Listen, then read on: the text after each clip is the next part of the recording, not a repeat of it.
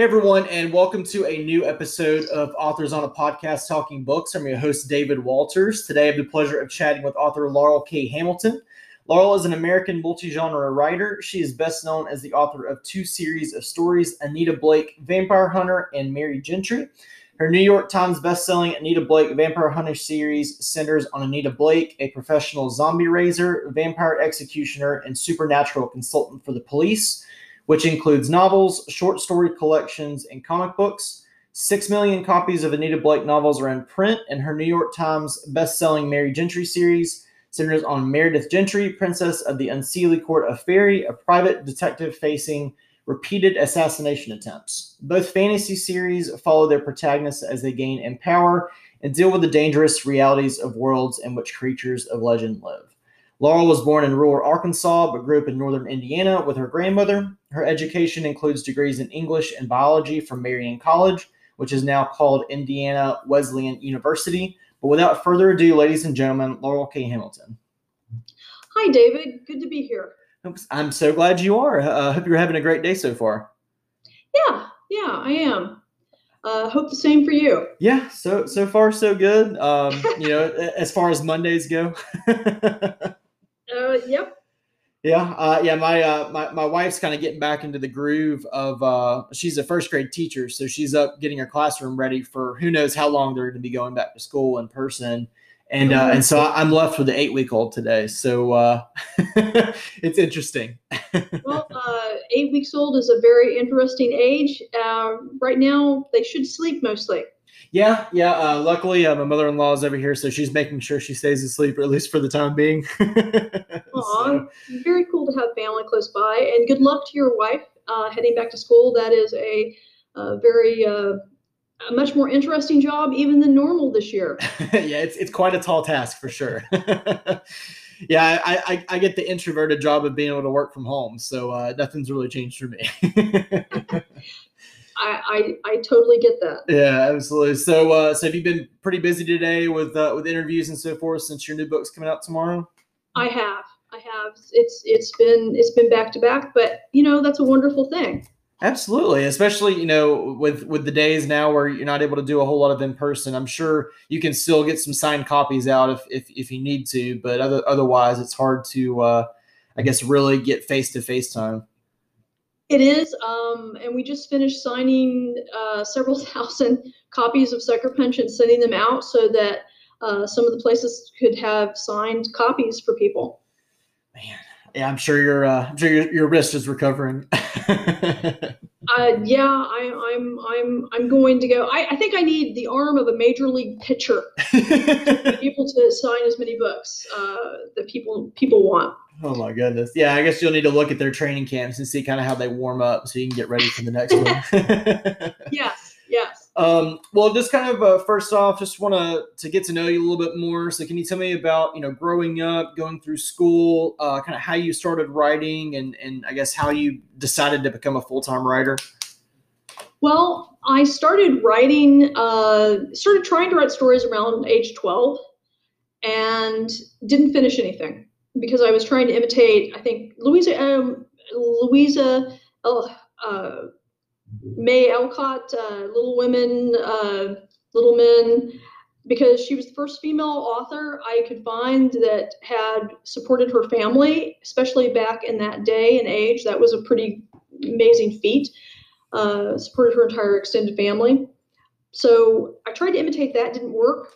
I found by accident in the drugstore, grocery store area near me, a short story collection called Pigeons from Hell by Robert E. Howard, creator of Conan. And it was the first horror I ever read, first fantasy I ever read, first heroic fantasy, dark fantasy. And I read that and I thought, not only do I want to be a writer, but I want to be this type of writer. And that was 13 or 14. At 14, I wrote my first story and finished it. It was completely horror. It was a almost good grotesquerie. It was killing the entire family as bloodily as possible. Only the baby lived. It crawled off into the forest with the implication that it was going to starve to death and die. And the best thing that my uncle did was he read the story and patted me on the head and said, that's really interesting. And good job. And didn't get all shocked or horrified that I had just wrote this bloody story. And so after that, I started writing other stories. It was all horror. I was very lucky in my own teachers. I took freshman writing in high school at Oak Hill High School. Miss Beverly Sheeline, was the teacher. And I wrote my first vampire story in that class. And when she wrote on the manuscript, when she handed it back, I got an A. She says, "You scared me." And I was a very shy 14-year-old that lived in the middle of farm country. So the fact that I'd scared an adult with my story was just the best thing ever. And it was just exactly the kind of encouragement I needed. So then I had another teacher, and I have blanked on her name, which I am deeply unhappy with myself for, but I have blanked on her name. I'm going to have to go get out my yearbook, I guess. She was one of my English teachers. Damn it, I really wish I could remember her name right now. But she had gotten the Writer's Digest that you get for a penny when they were getting rid of them back then. And she got an armful and gave them to me. And that's how I learned to do professional submission, and it helped me find the Writer's Marketplace that comes out every year, still in book form, and Writer's Market. And I started submitting. By 17, I was submitting my first stories and getting my first rejections. Those were always fun. And my first stories were done on a typewriter. So, I still have that. I still have that typewriter. And so I was collecting my rejection slips, and it didn't discourage me because I'd read an article in one of the writing magazines by Ray Bradbury. And he said to pick a small room of your house and paper it with your rejection slips. And that when you had papered the entire room, you would have written the crap out and you would have the gold. Because you have to write the bad stuff out before you can get your good stuff out. And it helped me really not be bothered by being rejected. My grandmother would not let me wallpaper the bathroom, by the way, with my rejections. Then I went into college and I went into the writing program, and I was asked to leave. I was asked to leave sophomore year. I was asked to leave the writing program by the head of the writing program because I was a corrupting influence on the other writing students. What do I mean by that? It was a small Christian college, and though my grandmother had not raised me Christian, her religion was angry with God. It was the closest place I could go to college and stay at home and take care of her and be with her. So I had submitted both a vampire story and then a Lovecraftian, pastiche. So it wasn't like I tried to pretend I was writing something else. So they accepted me in the writing program, writing what I wrote. And then I would learn later that she thought she could cure me of writing genre. So I'm in an upper level writing class because I tested out of some of the early stuff sophomore year. And before she kicked me out, she had said that all genre, she would no longer accept genre for story assignments in this class, that it's all garbage. And I raised my hand. How she must have hated me by now. And I said to her, well, what about C.S. Lewis? We're a Christian campus. C.S. Lewis is going to get a pass. And she says, well, no, that doesn't count. I said, well, how about Shakespeare? She said, what about Shakespeare? I said, well, the ghost of Macbeth and, Midsummer Night's Dream has the fairies. And I said, the ghost in Hamlet, the witches in Macbeth. She gave me all that. She said, okay, Shakespeare gets a pass.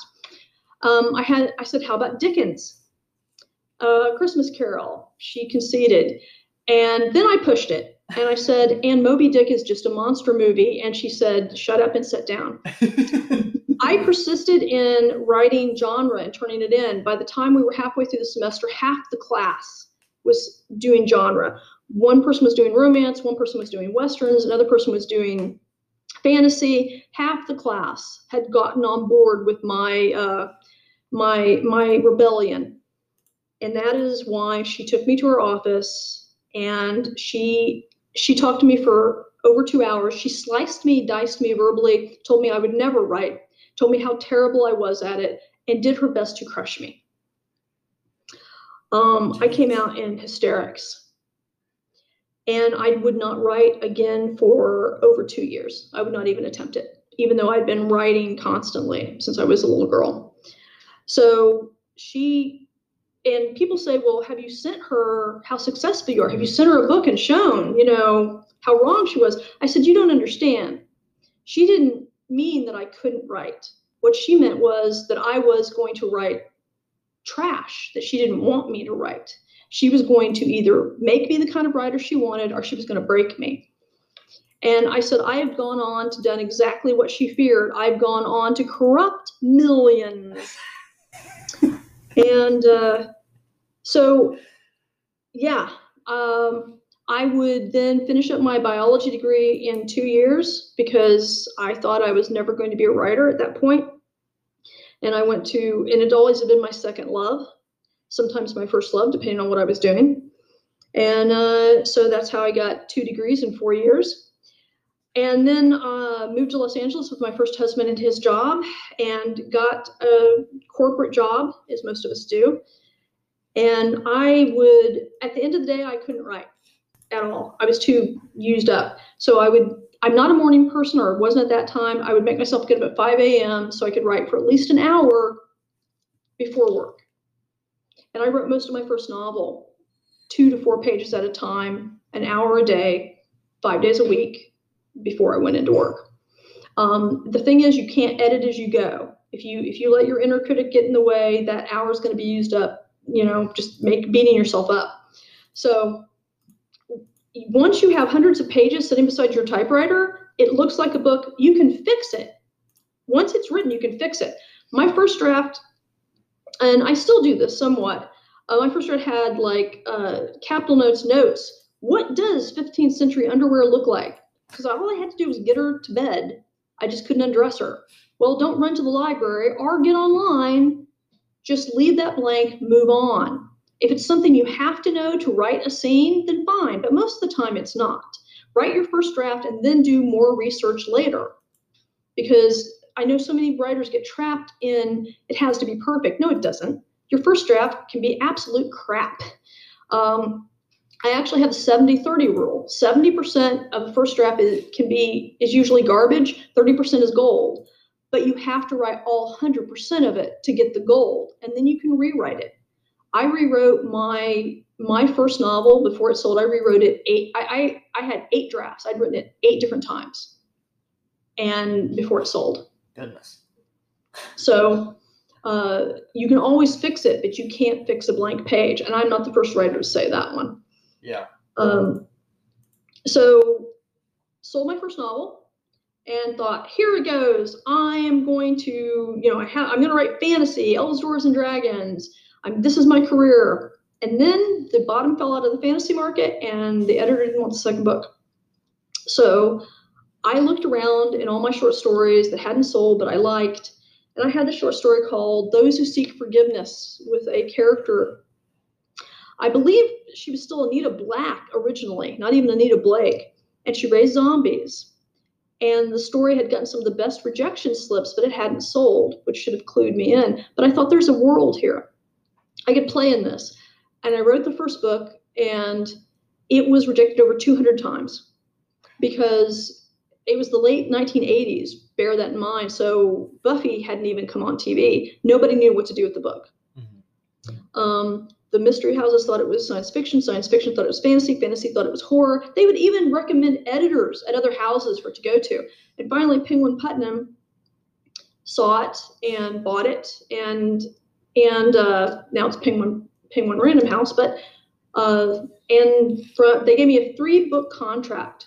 And I remember to this day looking at that 3-book contract and thinking, at least there'll be 3 books in the series. It won't be like my first series that died with 1 book. And I can't tell you how happy I was to know there would be at least 3 books. in the series. And now here we are at number 27. How great is that? That's amazing. What a story. I mean, especially your college professor.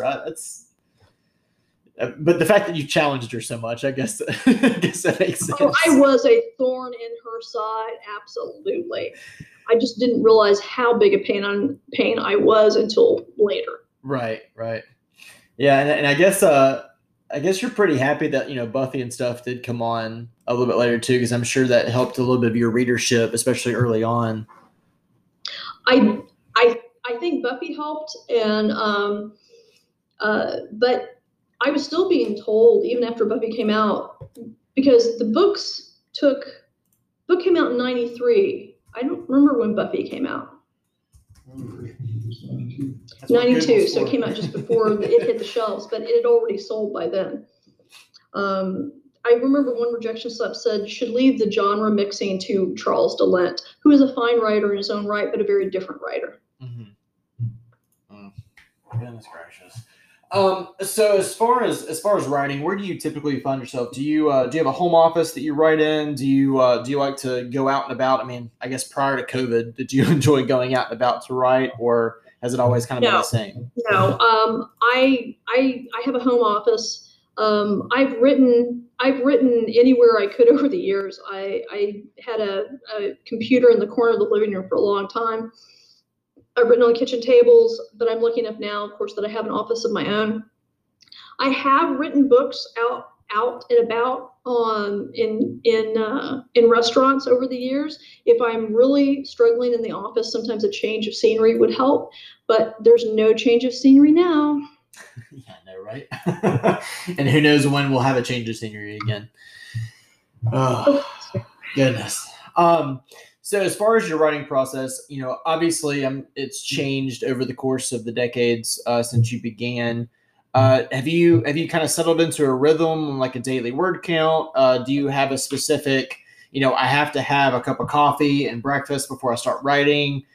Do you have a typical day? I do page count, not word count, and that goes back to my first stories being written on a typewriter, where it doesn't give you page number. It's easier to count pages than words. My first book was written on a computer word processor, so I do 4 pages is my minimum. 4 pages a day. But once I get going, it's between 4 and 8 is an average. But towards the end of a book, Robert Frost described a poem like putting an ice cube in a skillet, and when you hit the right note, it slides down and melts, and it's just like watching gravity. You go after it. I can do 20 pages a day, multiple days towards the end of a book. I'm really the exception to the rule because I can do 20 pages and everything, but it takes me a block of 4 hours. I need that block of 4 hours. Now, strangely, I've timed this. I paid attention. The 2 hours beginning, especially early in a book, are not productive. The first 2 hours are me going, I can't do this. I don't know how to do this. It's me fighting my way through. Even back at the very beginning with my first novel, the first thing I would write every day was I would sit down barely awake and I would go, I can't write today. And I would list all the reasons I couldn't write today. I would complain that I was too tired, to this, to that. And a page and a half to 2 pages in of complaining and just the physical thing of being at the desk and typing, and the words come alive. The muse looks over your shoulder and go, okay, you're serious. Let's do this. And I still to this day start off by, I don't sit down at the computer and it just automatically flows like water from a cleft rock. That is just not how it works for me most of the time. Mm-hmm. Towards the end of a book it does. And I've learned to not make agreements for times to deliver books at the end of another book. I should only do that on the page count at the beginning of a book because that's more accurate. I like what you said though, about typing out all the reasons you don't want to write or you can't write, because I feel like every time I try to start something because I have an idea pop in my head, I'll write say 1,000 or 2,000 words, and then I just never come back to it because I always have the oh, I'm too busy, oh, I need to do this, but I never actually write it down, so I don't actually do the physical act of writing or typing. I think again, it's Ray Bradbury that says the muse cannot resist a working writer. But you have to decide how you work. For me, I need to get to the desk first thing in the morning. And I think it's because I trained myself up this way, working in corporate. So it's just easier. It's easier at the beginning of a day to work for me. And some writers, as I've gotten older, I work more late at night, but I've always been kind of all over the board. I used to think that my switching to writing, I worked around school when my daughter was school age. Before my daughter, I would get up in the morning. I would finally get to my desk about 10. I would work through, if I worked to 3, I knew it would be a great day if I skipped lunch. And then if it was really hot, I would go back after dinner. Then I had my daughter. And as you're learning, that changes everything. Yep. And I wrote when I could. If she slept, I was writing. And we didn't have family close, so it was really hard. I would not go back to write until until she was 3 months old. And then we found that, luckily for us, very luckily, we had a wonderful woman that lived across the street that watched her grandchildren and a few other children. And so she was able to take Trinity for a few hours a day. And that helped a great deal. But it was funny. One editor thought that having a baby would make me soft, make me lose my edge. The first book I wrote after I had my daughter was Lunatic Cafe. I believe it had the highest kill count at that point to date in the series, because lack of sleep makes you mean. Yeah, it sure does. I can attest to that for sure. Yeah.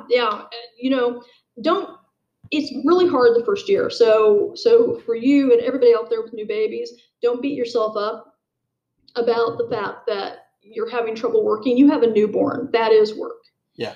And the big thing, though, is you have to protect your writing time. Find out when you work best and protect that time.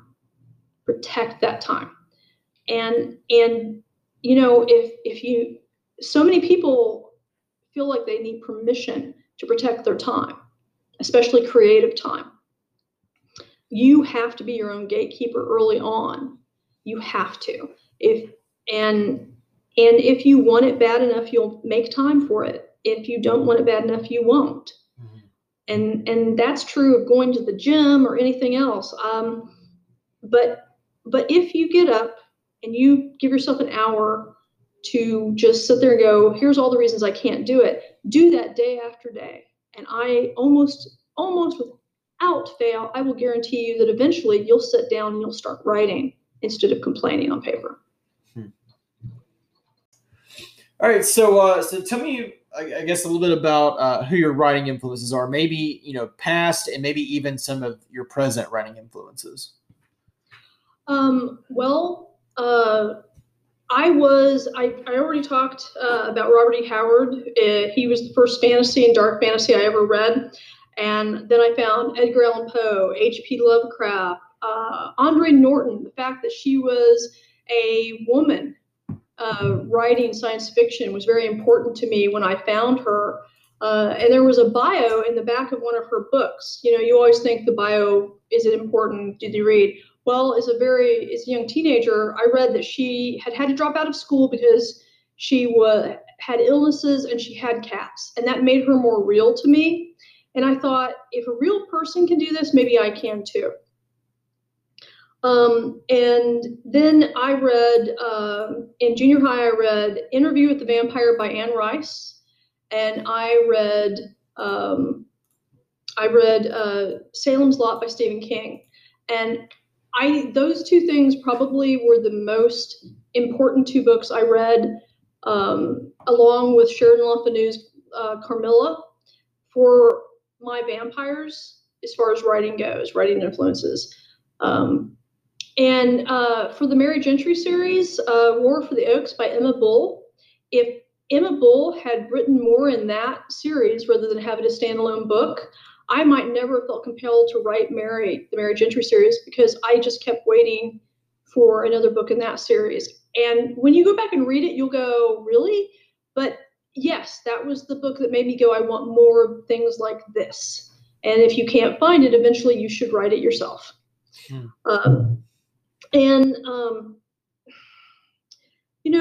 Robert B. Parker, the Spencer series, that was where I learned dialogue.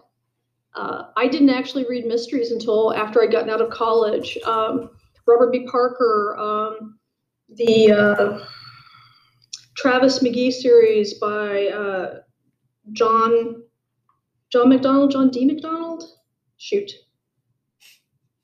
I'm trying to think because, as we all know, the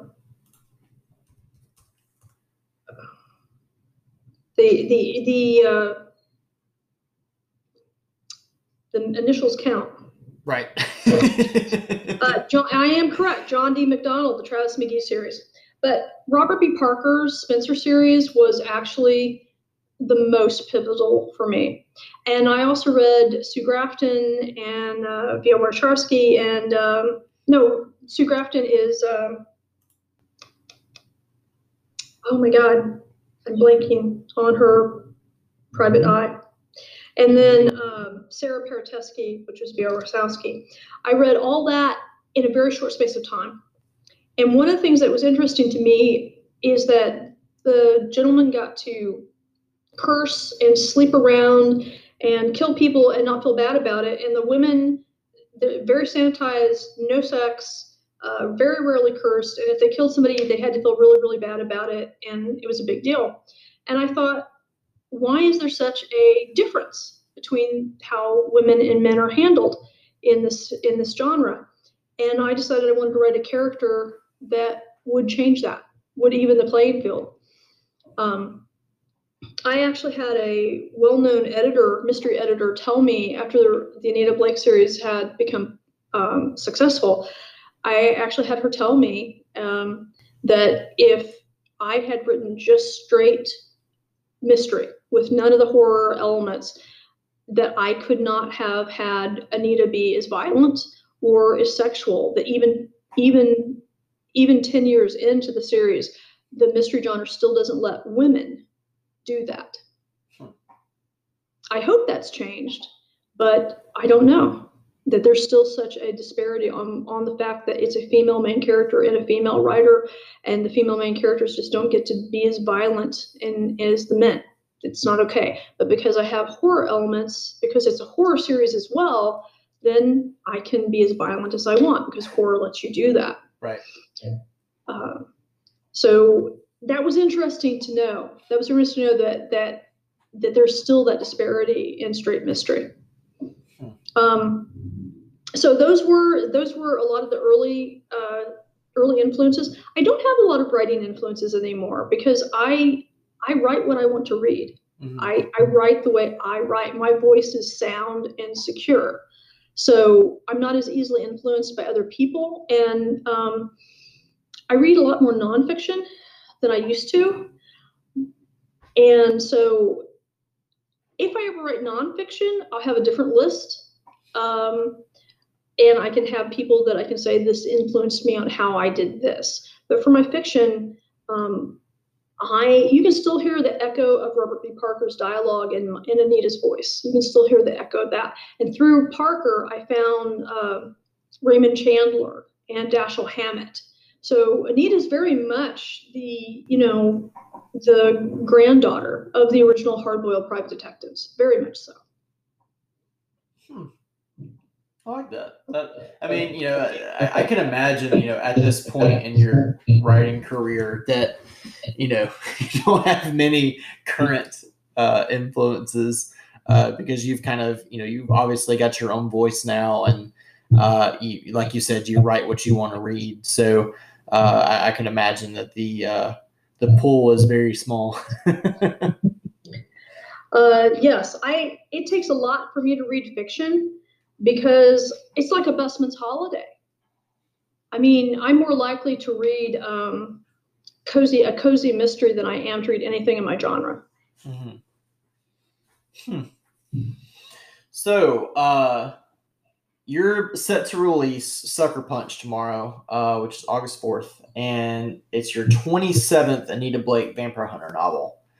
Yep. Just got. If you just like step back and realize that, I mean, I'm sure you do this every year when you release a new one, but like that's a big number. It is. It is. I am grateful. I am grateful every book that not only am I writing exactly what I want to write, but so many people want to read it. And the fact that I think the fact that I love what I write, that I didn't jump on a bandwagon of popularity, that I am literally writing the stories I want to write, is one of the reasons that the series is so long-lived, because I don't get bored. I love Anita, I love the world, I love the larger cast, and I am learning something new with every book, because it's just that big a world. Mm-hmm.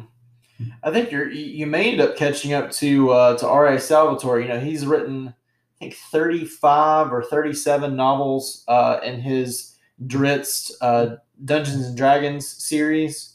He just, I think, released the last book of his newest trilogy last week. So you may catch up to him as one of, I think, the longest running single character series. I don't know what number he's at, so I don't know on that. Actually, I would say Nero Wolfe by Rick Stout has the largest number, because if you count the collected books, which are individual, what we would think of as novellas now, but books used to be smaller, he has 70, I think, 70-something. Wow. So that's still the king, as it were, for number of single character books in a series for me. That is impressive. That is like the number to beat, quote unquote? I'm sorry, what? I said, is that like the number to beat is 70? I would love to say that, but I don't know. His books were a fourth of the size of mine. Ah. And so if you do a word count, I'm there. But if you do on individual books or stories, like small novels, then if I could write that short, yes. But I don't write short. Yeah. I really don't. I'm not good at it. And so I don't know. I used to think that was my goal, but I'm starting to do the math, and I'm going, can I live that long? You know, am I gonna make it? Right, you have to put out a couple a year, 3 or 4 a year, you know, just to make sure that you can hit that total. And you know, I mean, if you look at the page number, my books average between 600 and 1,000 pages in manuscript form. There's no way to do. For a while there, there's no way to do that 4 times a year. For a while there, for 10 years, I did one Mary book and one Anita book a year for 10 years. And that was just a lot. That was a lot. I was at 2 different publishers, though. So each person wanted their book. Now my publishers have merged. And like, you know, all good marriages, everybody shares better. Oh, my goodness. So for readers who may not be familiar with your Anita Blake series, can you give, and this is probably a big ask because it's such a long series, but can you give a little bit of a background to the story and maybe some, you know, other authors or series that you find it meshes well with that maybe you could, you know, win some fans over? I'm not going to understand the second question. Like, you know, maybe another author you would say, if you like my books, you would also like theirs, or vice versa. I don't read in my own genre. See, that, I knew that question would be hard. I guess I can tell you the writers that have told me that their books wouldn't exist unless they were inspired by mine. I can do that. That would work. Yeah. Jim Butcher, his Harry Dresden series. I met him before he'd sold at a convention and helped him, introduced him to my agent at the time. I hope he's gone on, because I've gone on to a different agent. And he was a big fan. So Harry Dresden, the Jim Butcher, Charlene Harris. she's told me that Sookie would not exist had she not read Anita first. Larry Correa, his Monster Hunter series, which is very well written on world building, and characters are, he writes some of the best female characters for a male writer, and I'm really picky on that. And then, oh my God, I'm forgetting, I'm blanking. It's a Swiss cheese kind of day, apparently, for me. It's a Monday, I mean. Patricia Briggs, that's it. Because she also has said that it was one of the things that inspired her to do hers was that.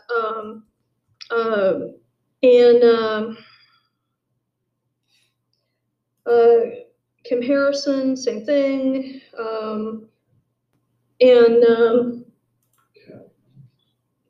Kat Adams, and also, what's the Yellow Rock series? What is her name? I can see her. We've been on panels together.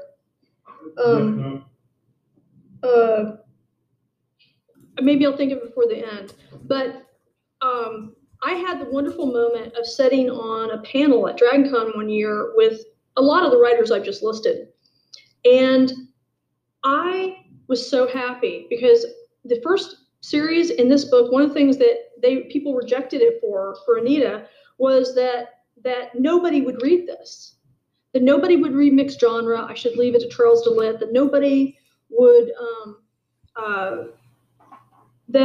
that nobody wanted it, that it wouldn't sell, that vampires were dead. And when I sat down there and looked and saw all the other writers in the genre that I had pioneered, I just went, yes, yes. See, everybody wanted to read it.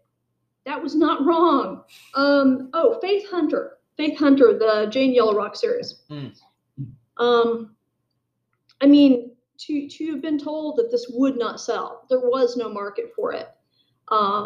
And to sit on a panel of so many writers that have joined, and so many, and to be told that I inspired so many writers to write their own series, and they've taken, for most of them, they've taken such a different tact on it, so that it's just such a wide genre. It's so much more and so much bigger, and had so much more room to play for all of us, that it's just, you know, I love it. It's kind of vindication that I wasn't wrong, and that everybody that said this wasn't going to work, well, you know, I've had the petty pleasure of having an editor when I think book 5 or 6 had hit all the best-selling lists, and they got into an elevator with me at World Fantasy and said, oh, I wish I'd had a chance at Anita, to buy Anita. And her rejection letter had been particularly vicious, and I remembered it. And I said, I smiled sweetly, and I said, but you did. And I repeated her rejection letter back to her. And then I smiled sweetly and stepped off the elevator. It doesn't get more petty pleasure than that, does it? I mean, and you kind of go back to what we were talking about earlier with your professor, that you just kind of dig in.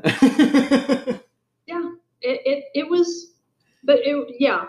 And I had so many people tell me this wouldn't work, that you couldn't do this. And now, you know, then it proliferated, and then Twilight came, and so now everybody jumped on the bandwagon. I mean, there is a subgenre of cozy mysteries with supernatural elements. I didn't even know that was a thing until 2 years ago. Mm-hmm. So supernatural, far from mixing supernatural with other genres and other things being verboten or bad, it's everywhere now, mm-hmm. which is absolutely amazing to me. Yeah. Goodness. Can you tell the audience a little bit about what they can expect from Sucker Punch? Well, I just had one of the people I was talking to saying that he'd never read my books, but he found it really accessible, and that he started with that. I try to make every book as standalone as I can so that you can come in cold, because I think about the reader who's in the, you know, train station or airplane, you know, in the airport, grabbing a book to get on. And there's not room for 27 books on the shelf for just one author. There's just not room. So I think, how would I make that accessible to somebody who's never read me? So at least one person's told me I've succeeded. So there you go. Anita's world is ours. It's modern world. Everybody knows the monsters are real and you have to deal with them. Vampires and shapeshifters are considered too dangerous because they've tried to jail them and go through the regular system, and they have broken out of jail and killed even more people. So they've been deemed too dangerous for trial. So vampire executioners were like bounty hunters with kill privileges. And then that was too wild card. So the vampire hunters have been grandfathered in if they could pass the firearms test to the U.S. Marshals Service Preternatural Branch. And so at this point in the series, Anita's gone from consoling with the police to having a badge of her own. And so this case, Sucker Punch, is she's out there with her badge, but this time a junior marshal wants her to consult because he thinks something's wrong. He is afraid that the person, the shapeshifter, has been framed. And if he's been framed, he doesn't want to kill him. Because if you kill somebody, that has always been one of the great debates about, you know, execution. Once you've executed somebody, if you find out later they're innocent, there's no takebacks. There's no, oh, I'm sorry, it's too late. And so instead of going in and hunting the monsters and saving the day that way, she is trying to solve the mystery and save a life. If he didn't do it, how can we keep him alive when there's a warrant of execution in hand with his name on it? Interesting. It was very interesting to take her up to the upper part of Michigan, which is beautiful. Went there first in college, beautiful area of the country. And because it's me, I have to go to a beautiful area of the country and go, oh my God, this is so gorgeous. I wonder where I can put bodies here and what violent thing I can write. That must really give you pleasure. It is how my mind works. And I have made what could have been a really peculiar personality trait turn into a lucrative career. Yeah. This is our world. This is our world with the monsters real. Everybody knows they're real. And the legal system has had to deal with them top to bottom. When the series starts in Guilty Pleasures, it's only been 4 years since the court case that changed the status of vampires from being dead as something you could kill on sight just for being a vampire with no legal repercussions to citizens with rights, and who, if you killed without provocation, it's murder. That had only changed 4 years before when the series starts. Okay. And lycanthropes, shapeshifters, there's still some of the Western states where varmint laws apply to them. And if you kill them and can prove from a blood test later that they carry the disease, then it's a clean shoot, because they're still not considered fully human in some states. But federally they are. And one of the interesting things that's been happening during the pandemic is everybody says, well, why can't we be more like Europe? Well, the United States is more like the EU wanted to be. Each state has many more separate rights that federal law can't take away or change. It's not that easy. And we are one of the few countries in the world that work like that. And it's both a blessing and a curse that crossing the state line can change some very serious laws for you. And it does the same thing in Anita's world, too. It's been interesting trying to explain how different our country works. Most people still don't understand how specialized our system of government is, because of how independent each state is. It's very unusual in this day and age. It's always been unusual. Yeah. kind of a twofold question, but how do you continue to keep Anita Blake a fresh and interesting character for so many novels, and what is it about her do you think is most appealing to readers? I keep her fresh because she's like my imaginary best friend kind of thing, or that, you know, you don't get tired of people that you enjoy spending time with. So that's part of it. I truly do still love sitting down to write Anita. And I won't mention names, but I've actually had people with long-running series, and they said, how do you keep them fresh? How do you keep interested? And part of it is that I gave myself enough toys. It's mystery. It genuinely is a mystery series. It genuinely is horror. It genuinely is a thriller. It genuinely is kind of backed into it being a romance, that you have relationships. It's funny. It's funny. If you put relationships on stage and you're a woman, then you write romance. If you're a man, you're a thriller. I've never understood that. It's so odd, right? No, go ahead. No, I said it's so odd, isn't it? Yeah. There's still a lot of double standards still out there. I keep it fresh because I love the world, and I do copious research every time. I have research I didn't use in Crimson Death for the first trip to Ireland, first trip of Anita out of the country, that I hope to reuse because I didn't get to it.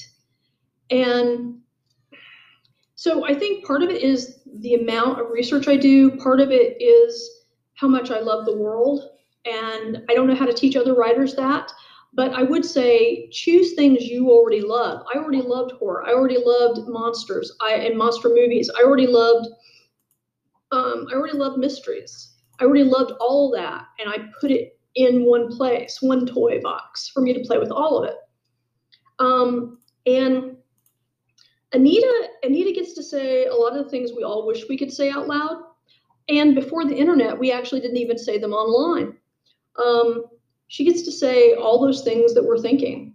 And I get a lot of people saying that, you know, she's so strong, that she helps them be strong, that, you know, women will leave abusive relationships and they'll tell me because they knew Anita wouldn't take it.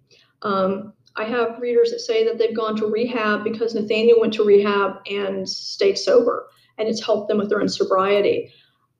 You know, 27 books in, people really become invested, and my imaginary friends have become their imaginary friends. And I try to think about that every time I sit down, that people are going to read it and they're going to take much more from it than I originally intended.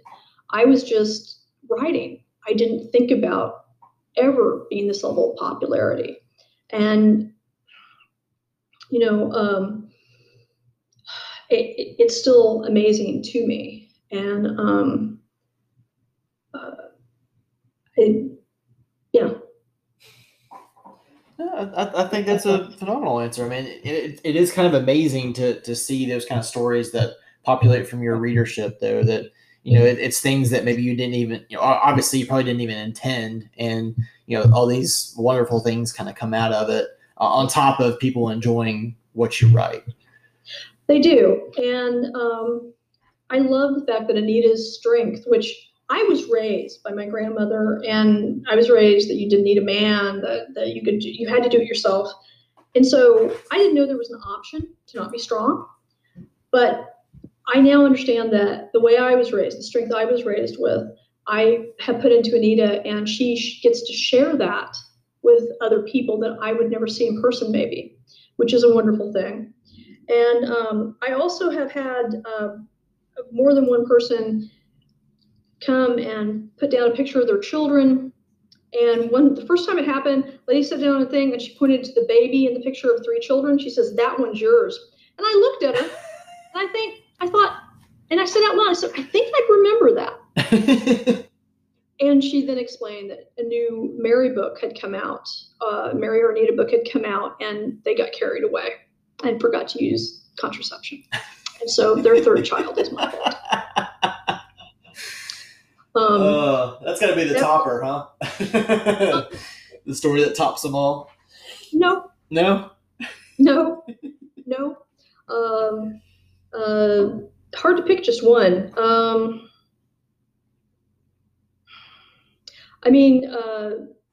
Jim Butcher talked about this, that people have told him that they read his books while horrible, horrible things are happening. He's had this too. He seems to deal with it better than me. I write great books. Nobody's book can get you through some of the things that people have said they've read my books through. And I love the fact that they find that kind of strength and everything. The couple who told me that, I will cry if I'm not careful, that their child was dying of cancer and they read my books to each other to get them through that. Goodness. I can't imagine going through that, first of all. I just can't. But that my books help them, I can't take credit for that. That's kind of a magic that's beyond the actual printed page. It's to find something in somebody that they can take such comfort from in such dire straits. You can't plan that. You can't even imagine that. That's just one story, and that kind of thing. It leaves me speechless. It leaves me speechless when they tell me in person. And we just finished signing a whole bunch of Sucker Punch, and the two stores. We approached a lot of stores in the chaos. Two stores, two main stores working with, and I personalized. They sent strips of paper with personalized, and people told me their stories. They told me what's happening during lockdown. And a lot of it had nothing to do with COVID. It had to do with losing your mother from something else. It had to do with divorce. It had to do with. They tell me all this, and then they want something signed in the book that will help them feel better. And it's like, I don't know what to put. What do I put? If they're in person, I'll say something. And it's easier to come up with words to a person than write something on the page after reading something like that. Mm-hmm. It's overwhelming and humbling. And, I write what I want to read. And I am lucky enough that, some of the other people that have come up, they are also wonderful. And I have read some of Laurel Korea and Jim Butcher, of course, and Charlene Harrison, and and I've got some of the others, on my list, on my to be read pile. I have to say that is one thing I'm actually doing during all this. I'm actually going through my big stacks of boxes of to be read books. And that is one thing I'm finally getting to. So last question I've got for you. So what are you working on now? I am working on a short novel called Raphael, which does feature on the main stage. Raphael, who is the were-rat king of St. Louis, and now at this point the books of the entire United States. So a lot of people have asked for more details on the were-rats, and Raphael in particular, and Claudia, who is an amazing female character who is not gotten as much screen time, and this book will certainly satisfy that. Fantastic. It's all about the were-rats, though I still write first-person narration, so yes, before someone asks, Anita is still the viewpoint character. It's still first person. Well, Laurel, I really appreciate you coming on today and chatting about your life, your writing, about Sucker Punch that comes out tomorrow, August the 4th. But everybody that's listening in, if you're not already following her, you can find Laurel on Twitter at LK Hamilton. You can also find her on Instagram at official_LK Hamilton. On Facebook at Laurel K. Hamilton Official, and you can find her on her website at laurelkhamilton.com. And again, Sucker Punch, which is the 27th book in the Anita Blake Vampire Hunter series. It comes out tomorrow, August 4th, so make sure you go out and grab a copy. And Laurel, just thank you again for coming on, and I wish you the best of luck with this book and future novels. And maybe we could do this again close to your next release. Well, thank you very much. It's been wonderful to be on with you, and stay safe out there.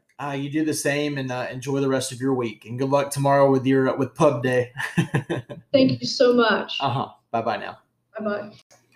For those of you who have not had the opportunity to check out Laurel's works, here is an audio excerpt courtesy of Penguin Random House Audio from Sucker Punch, read by Kimberly Alexis. The tiny plane landed in the dark on a runway that felt way too short. When the plane finally skidded to a stop, I couldn't make my right hand let go of the armrest. Literally, I'd held on so tight that my hand had locked up, as if holding on tight would have done a damn bit of good if the plane had wrecked. The pilot turned his head to look at me and give me a thumbs up. I just stared at him, my heart in my throat. I was phobic of flying, and this bumpy trip in a four-seater Cessna hadn't done a damn thing to quiet my fears. He took off his headset and said, "Oh, come on, it wasn't that bad, was it?" He smiled when he said it. I glared at him until his smile faltered. I was projecting badass, while the only mantra in my head was, "I will not throw up. I will not throw up." Only knowing that a man's life hung in the balance had gotten me to climb into the progressively smaller planes until this final one. "Well, welcome to Hanneman, Michigan, Marshall Blake," the pilot said at last, and opened the door. As I pried my hand free of its death grip, I wondered again why I was doing this. "Because it's your job," I thought. I kept telling myself that as I gathered my bags and fitted the big one through the door ahead of me. The pilot said, "That bag's big enough to hold a body." Only if it was my size or smaller, though I guess I could cut it up and make almost anyone fit, I said, as I got the rest of me and the smaller bag through the door and down onto the tarmac. "Very funny," the pilot said. I gave him the flat look until he said, "What's really in the bag?" "Weapons," a man said, as he walked toward us in the last light of the setting sun. I'd had just a moment to see the forest, and then it was dark, as if someone had turned the lights off. You know you're in the boondocks when it's that dark even before you step into the trees. In their shade, it would be cave dark. I smiled at Marshall Winston Newman. He was as tall as the first time I'd met him, as in over 6 feet, but had more meat on his bones, as if he was either gaining weight or gaining muscle. I'd have to see him in better light to be sure whether he was hitting the gym or hitting the donuts. His hair was still short underneath his white cowboy hat, but the hat wasn't brand new anymore. The brim had been worked with his hands so that it made an almost sharp point over his face. It fit him now. When I'd first met him, the hat had struck me as a present from someone who hadn't really known him or wanted him to be more cowboy than he'd seemed. He offered to take a bag so I could shake his hand, and I let him take it. I'd have done the same for him. "Thanks for flying out at the last minute, Blake." "I appreciate you reaching out on this." I almost added rookie, but he wasn't one anymore. He was newer than me, but then most marshals in the preternatural branch were. There were only 8 of us from the old days. Everyone else was either dead, worse than dead, or retired. "Thanks for helping me out, Jim," Newman said to the pilot, who was standing by his plane watching us. "The Marchand family has been around here a long time, and Bobby is my friend, Marshal Newman. I appreciate you trying to give him a chance. You understand that if Bobby Marchand did this, then I will have to execute him," Newman said. "If he killed Old Man Marchand, then he'll have earned it. But Bobby has been an Iloranthrope since just after we graduated high school. He had it under control." I was surprised that Jim knew the politically correct term for cat-based lycanthropy. Sorry, for therianthropy, which was the new term for all of it, since it didn't imply wolf like lycanthropy did. But a lifetime of using it as a general term was going to be hard to break for me. "That's what everyone tells me. Thanks again, Jim. Marshal Blake and I have to get over to the sheriff's office." He started moving toward a big Jeep Wrangler that was parked in the grass beside the runway. Duke is a good man, Newman. He's just never seen anything like this. Newman kept us moving toward the Jeep as he called back over his shoulder. I'm not questioning Sheriff LeDuc's competency, Jim. Good, but you watch out for his deputy, Wagner. That made Newman stop and look back at the pilot. What's wrong with Wagner? He gets rough when he thinks he can get away with it. Does the sheriff know? Newman asked. I don't know, but everybody else in town does. Thanks for the heads up, Jim. Not a problem. I hope you and Marshal Blake work this out. Me too, Jim.